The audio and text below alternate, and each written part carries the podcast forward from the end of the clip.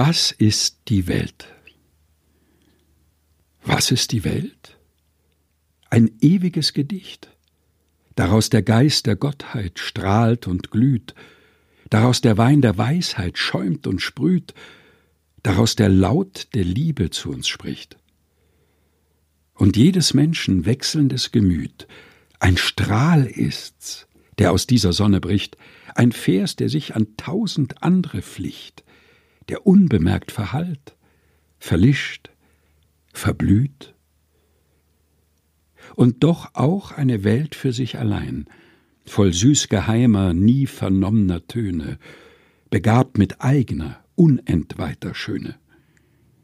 Und keines andern Nachhall Widerschein, und wenn du gar zu lesen drin verstündest, ein Buch, das du im Leben nicht ergründest. Hugo von Hoffmannsthal Was ist die Welt? Gelesen von Helga Heinold